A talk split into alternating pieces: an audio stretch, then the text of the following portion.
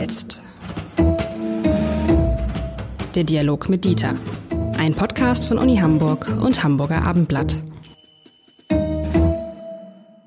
Herzlich willkommen. Mein Name ist Lars Heider und wir fragen uns, wie jetzt?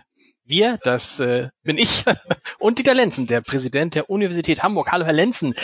Wir müssen natürlich über die Frage sprechen, impfen oder nicht impfen, denn das ist die große Frage, die sich jetzt allen stellt. Es gibt eine neue Umfrage.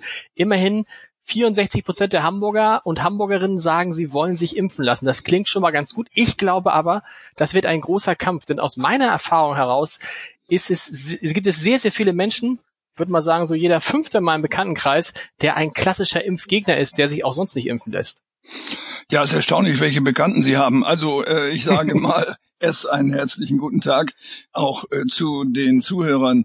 Äh, das ist erstaunlich, äh, weil ich eigentlich davon ausgehe, dass in aufgeklärten Kreisen es selbstverständlich ist, dass man sich impfen lässt, äh, wenn dadurch eine realistische und das scheint ja wirklich so zu sein, Chance besteht, sich selbst und andere zu schützen.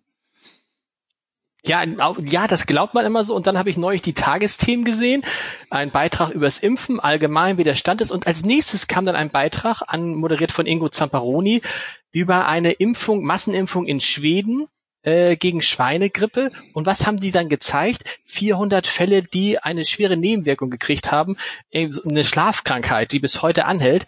Da frage ich mich, was sollte, was wollte uns die Tagesthemen damit sagen? Ja, ich äh, würde auch sagen, da geht es jetzt nicht darum, ob das tatsächlich so gewesen ist oder nicht, sondern warum sendet man das ausgerechnet in dem Zusammenhang, wo es um Leben und, Tod, Leben und Tod geht und hält möglicherweise Leute davon ab, das Richtige zu tun. Äh, das ist mal wieder ein typisches Medienprodukt, was man hätte vermeiden können, äh, weil die Leute sich dann plötzlich eng ziehen und sagen, ja, wer weiß, äh, wie das mit diesen Impfstoffen ist, gibt so viele, kriege ich dann auch das Richtige und genug und was weiß ich alles. Es ist doch im Augenblick ohne echte Alternative. Ähm, es sei denn, man schließt sich zu Hause ein, dann geht es vielleicht. Das ist auch die Frage, die ich dann immer im, im Gespräch mit Impfgegnern habe, sage ich, die Alternative ist ja tatsächlich die, wir machen das jetzt noch drei bis vier Jahre so, mit Maske, mit Abstand halten, mit niemanden treffen. Dann kann man vielleicht hoffen, dass die, dass das Schlimmste überstanden ist. Aber mit Impfen, und da können die Nebenwirkungen ja noch so schlimm sein, wie, also das können ja auch Nebenwirkungen auftreten, aber mit Impfen haben wir vielleicht, sagen wir ehrlich, im Sommer unser normales Leben wieder zurück, halbwegs. Naja, ich würde sagen gegen Ende des nächsten Jahres, aber das ist ja auch schon mal was. Ähm, das ist schwer vorherzusagen, denn ähm, man weiß natürlich nicht, ähm, was die längeren Wirkungen sind und wie lange sie anhalten. Das scheint ja offenbar nicht äh, so zu sein, dass das eine lebenslange Immunität wie bei Pocken oder ähnlichen Impfungen ist. Also so ähnlich wie bei der Grippe. Gut, dann ist das eben so, dann müssen wir uns jedes Jahr impfen lassen. Irgendwann gibt es dann vielleicht diese berüchtigte oder berühmte, je nachdem, Herdenimmunität, äh, sodass äh, man das langsam abbauen kann. Aber es handelt sich ja um etwas, äh, was nun wirklich an äh, Dramatik nicht zu übertreffen ist. Es geht ja nicht um Schnupfen und äh, insofern äh, bin ich sehr gespannt, ob sich diese äh, Zahlen dann halten lassen, die jetzt in äh, Umfragen äh, gestartet worden sind. Das hängt dann aber auch wieder sehr stark von von Ihnen, von Ihren Medien zum Beispiel ab, äh, aber auch von der gerade vorgefundenen Stimmung. Es muss ja nur ein, zwei, drei ähm, Prominente treffen, die unter Qualen sterben und schon ändert sich sofort das Verhalten. Äh, oder man kennt zufällig niemanden, das habe ich auch schon des Öfteren gehört, ich kenne überhaupt keinen, der Corona hat. Ja, was soll denn das heißen? Äh, die Zahlen sind ja nun mal da. Äh, das sagt vielleicht etwas über meine Bekannten aus, aber nicht darüber, was wirklich der Fall ist. Und was dahinter steckt, ist also im Grunde ein ganz anderes Problem, nämlich das Verhältnis von Wirklichkeit und ihrer Darstellung. Das haben wir nicht nur bei dem Thema Impfen oder Corona, sondern in vielen Lebensbereichen. Und hier, denke ich, haben die Medien jetzt eine besonders große Verantwortung, eine aufklärerische Verantwortung, ähm, so dass äh, wir uns zum Beispiel fragen können, jetzt geht's in Großbritannien los, das muss man ja intensiv beobachten, sollten die Medien auch beobachten und schauen, äh, was äh, sind denn die Effekte davon? Positive, möglicherweise Nebenwirkungen, ja. Äh, und äh, dann müssen wir schauen. Können, haben Sie insgesamt eine Erklärung, eine wissenschaftliche Erklärung dafür, warum es ja auch schon vor Corona eine große Zahl an Impfgegnern gab? Auch Grippe ist mit Corona nicht zu vergleichen, ist aber auch gerade für Menschen, die etwas älter sind und Vorerkrankungen haben, nicht auf die leichte Schulter zu nehmen. Und trotzdem, ich weiß nicht, wie das bei Ihnen ist, aber in, in vielen medizinischen Betrieben haben sich dann vielleicht mal 40, 50 Prozent impfen lassen und 50 Prozent nicht. Woher kommt dieses Unbehagen bei einigen Leuten und nicht wenigen gegen Impfen? Ich glaube, es gibt mehrere Quellen dafür. Der eine Typus ist, der das aus, ich sage mal, ideologischen Gründen ablehnt. Das mögen religiöse Gründe sein oder auch andere, äh, nach dem Muster, es kommt, wie es kommt und ich habe nicht das Recht zu intervenieren. Äh, das ist eine quasi religiöse Position. Äh, dann gibt es äh, sicher auch die Position, die, sagen wir mal, aus Furcht vor äh, der Beschädigung des ein, eigenen Körpers und dem äh, nicht durchschaubaren sagt, auch das mache ich lieber nicht. Ähm, ich überblicke nicht genau, was da passiert. Es wird schon gut gehen. Und äh, es wird schon gut gehen, ist vielleicht auch ein dritter Typus, sagen wir mal, der äh, mit einem Grundoptimismus durch die Welt geht und sagt, mich trifft das alles nicht. Ähm, das, ähm, glaube ich, ist nicht nur eine psychologische Frage, sondern letztlich auch eine anthropologische, die ja in viele tausend Jahre zurückgeht und sagen, welches Recht haben wir eigentlich, unser Schicksal selbst zu bestimmen? Und ich denke, dass das eher dahinter stecken mag bei denen, äh, die äh, nun aus, ähm, sagen wir mal, philosophischen, religiösen Gründen Impfungen äh, ablehnen. Selbstverständlich haben wir das Recht. Dieses eine Leben gehört uns und niemandem sonst.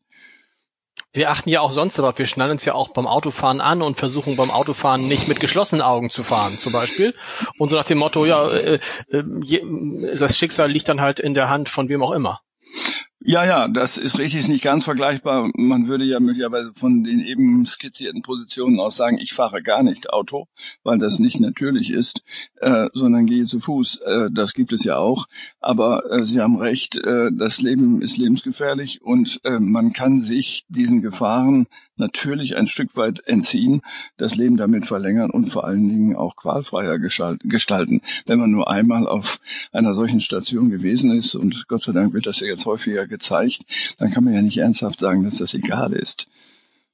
Ist es, ist es bei den Wissenschaftlern, von denen Sie umgeben ist, ist es einfacher, die zu überzeugen, als beispielsweise Journalisten, sich gegen Corona impfen zu lassen? Also ich kenne natürlich nicht alle Wissenschaftler und schon gar nicht alle Wissenschaftler äh, unserer Universität, aber ich kenne niemanden, der mir vorgetragen hätte, ähm, was er auch nicht muss, äh, dass er oder sie sich nicht äh, impfen lässt aus grundsätzlichen Überlegungen. Nein, also äh, in einer aufgeklärten Institution erwarte ich auch, dass es eine aufgeklärte Haltung zu solchen ähm, wesentlichen Fragen des Lebens gibt. Nein, ich glaube, dass es tatsächlich auch einen Zusammenhang sowohl zwischen dem Bildungsstatus und der Bereitschaft, sich impfen zu lassen, aber auch äh, zwischen, sagen wir mal, grundsätzlichen weltanschaulichen äh, Positionen und dieser Bereitschaft gibt. Die, Sie haben gesagt, die Medien haben eine große Verantwortung. Ich finde ja auch, dass die Wissenschaft eine große Verantwortung hat. Ich sehe immer wieder Wissenschaftler, die werden gefragt, wie sicher ist denn dieser neue Typ Info? Dann geht es dann um das Erbgut etc. Und dann sind die Wissenschaftler halt so, wie sie sind, immer abwägend. Ne? Und wenn man als Laie zuhört, denkt man, so richtig überzeugt ist der jetzt aber von diesem Impfstoff nicht. Weil er sagt, ja natürlich, wir wissen noch nicht dies genau und das genau, es ist ein neuer Impfstoff, er wird schon sicher sein, aber muss man natürlich genau beobachten. Müssten jetzt nicht auch Wissenschaftler sagen, ja natürlich, ich lasse mich impfen und Leute, macht euch keine Sorgen? Ja, das tun sie ja auch, wenn sie gefragt werden. Aber Wissenschaft hat die Pflicht, das mitzuteilen, was sie weiß nicht was sie vermutet ähm, oder Prognosen, die nicht begründet sind, zu machen.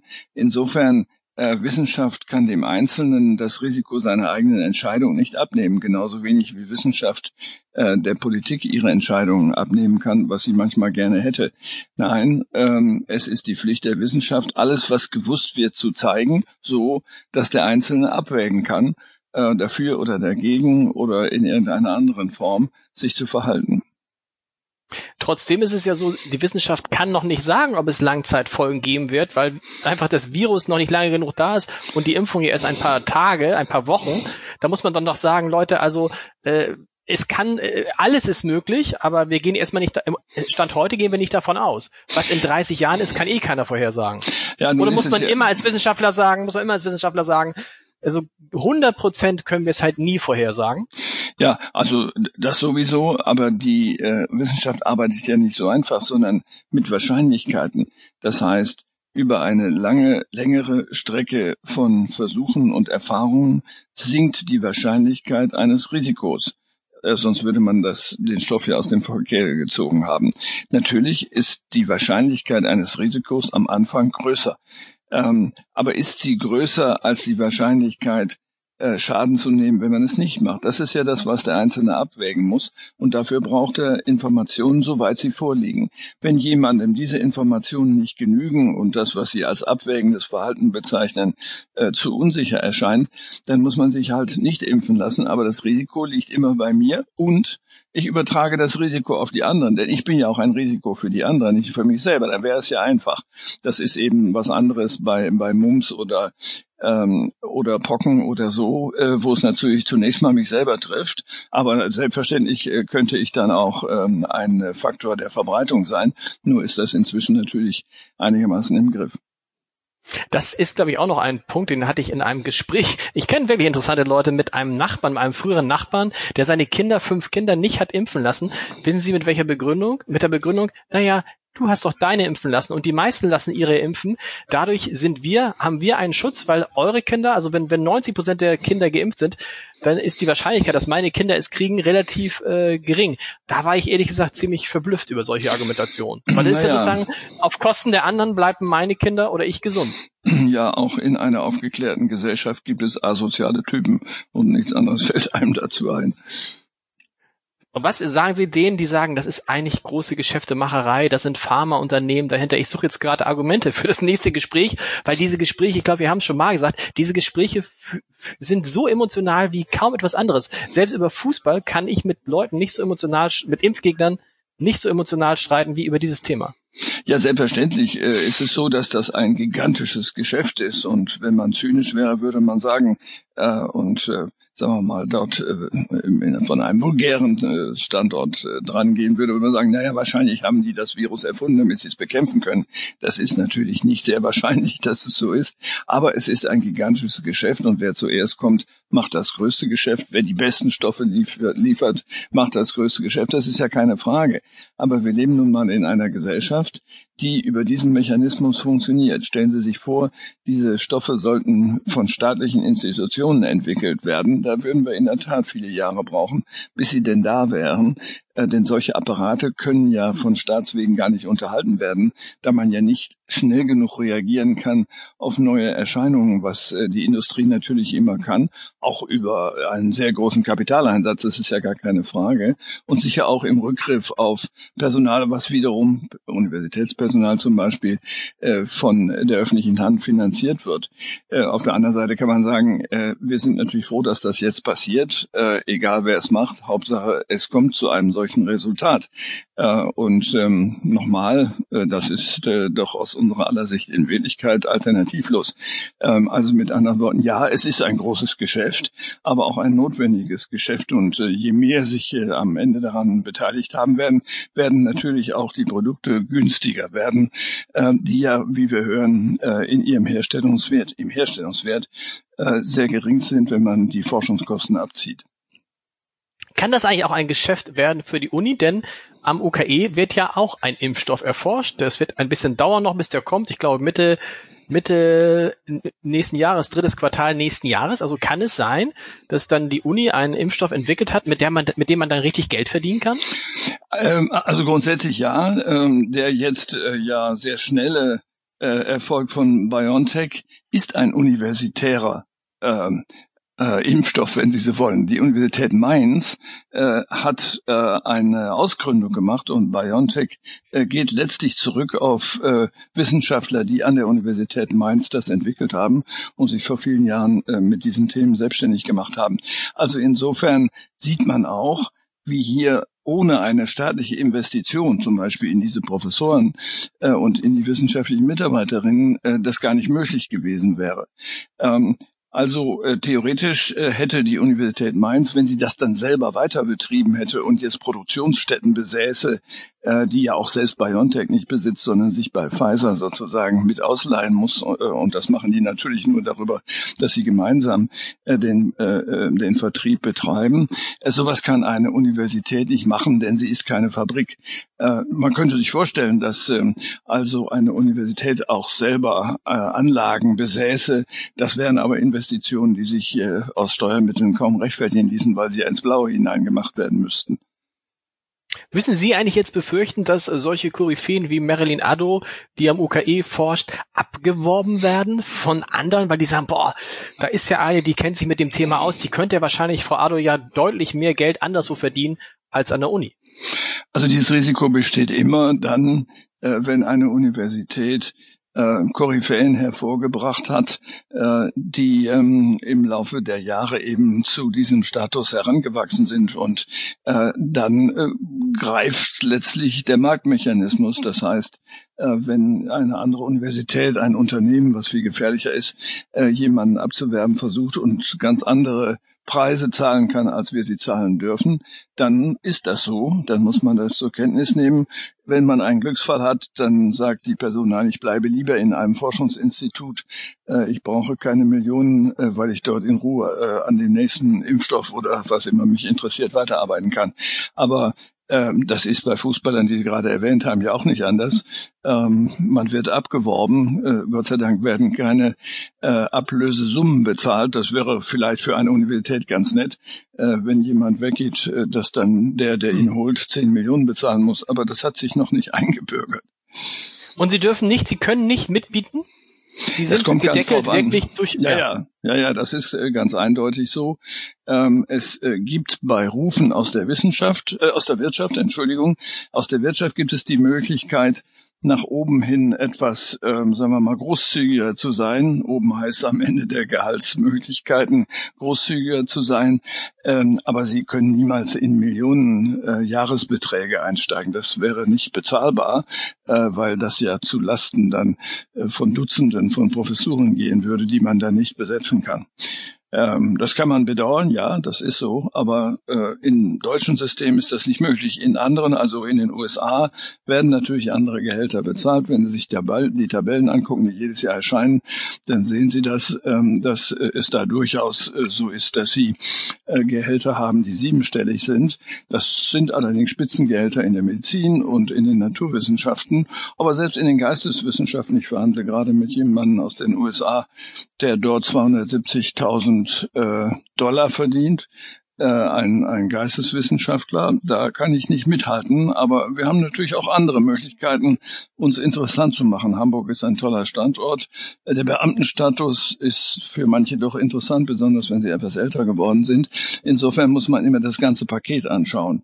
Aber wie gesagt, in dieser oberen Kategorie äh, kann man nicht mitspielen. Kommen wir nochmal abschließend zu der entscheidenden Impfrage. Wenn bei uns beim Abendblatt immer äh, Grippeimpfungen sind, dann ist natürlich klar, der Geschäftsführer und der Chefredakteur lassen sich als erstes impfen, gehen mit gutem Beispiel voran.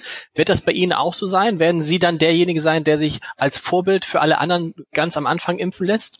Also ich habe mich jedes Jahr impfen lassen, äh, sogar in diesem Jahr im September bereits. Da gab es die hm. Impfstrategie äh, noch gar nicht. Ähm, ja, das ist selbstverständlich. Ich habe früher auch öfter mal davon Fotos anfertigen lassen, als Vorbild dieses Jahr nicht. Aber äh, das äh, ist äh, selbstverständlich. Wann schätzen Sie? Ende Dezember schon noch oder Anfang Januar? Weil das ist dann ja auch interessant, weil dann, äh, dann würden Sie geimpft werden und nach drei Wochen wäre das Thema für Sie dann ja erledigt. Ja, dieses Mal darf man es ja nicht selber entscheiden, sondern es ist ja so, dass äh, man dazu eingeladen wird, sich impfen zu lassen und das hängt ja von Kategorien ab, die im Moment noch nicht festlegen. Also äh, von dem Personalstatus, nicht? Medizinisches, medizinisches Personal, das ja auch völlig richtig, muss äh, zuerst ähm, geimpft werden und dann offenbar in einer Folge, die ich nicht kenne, äh, die vulnerablen Gruppen und es gibt natürlich Menschen, äh, die das viel nötiger haben und die als erstes einen solchen Schutz benötigen äh, als die Gruppe, zu der ich gehöre. Vielen Dank. Bis nächste Woche, bis übernächste Woche. Was erzähle ich? Dann sprechen wir über Weihnachten, glaube ich. Ja, dann ist Weihnachten das ist unvermeidlich. Auf Wiedersehen. bis dann.